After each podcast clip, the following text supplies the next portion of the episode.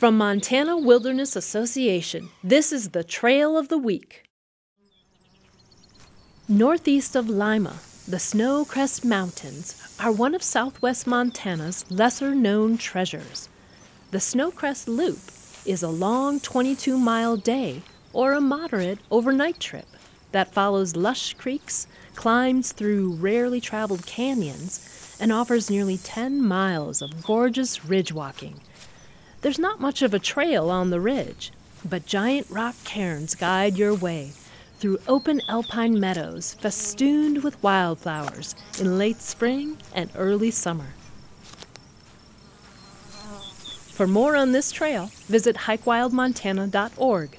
The Trail of the Week is produced by Montana Wilderness Association.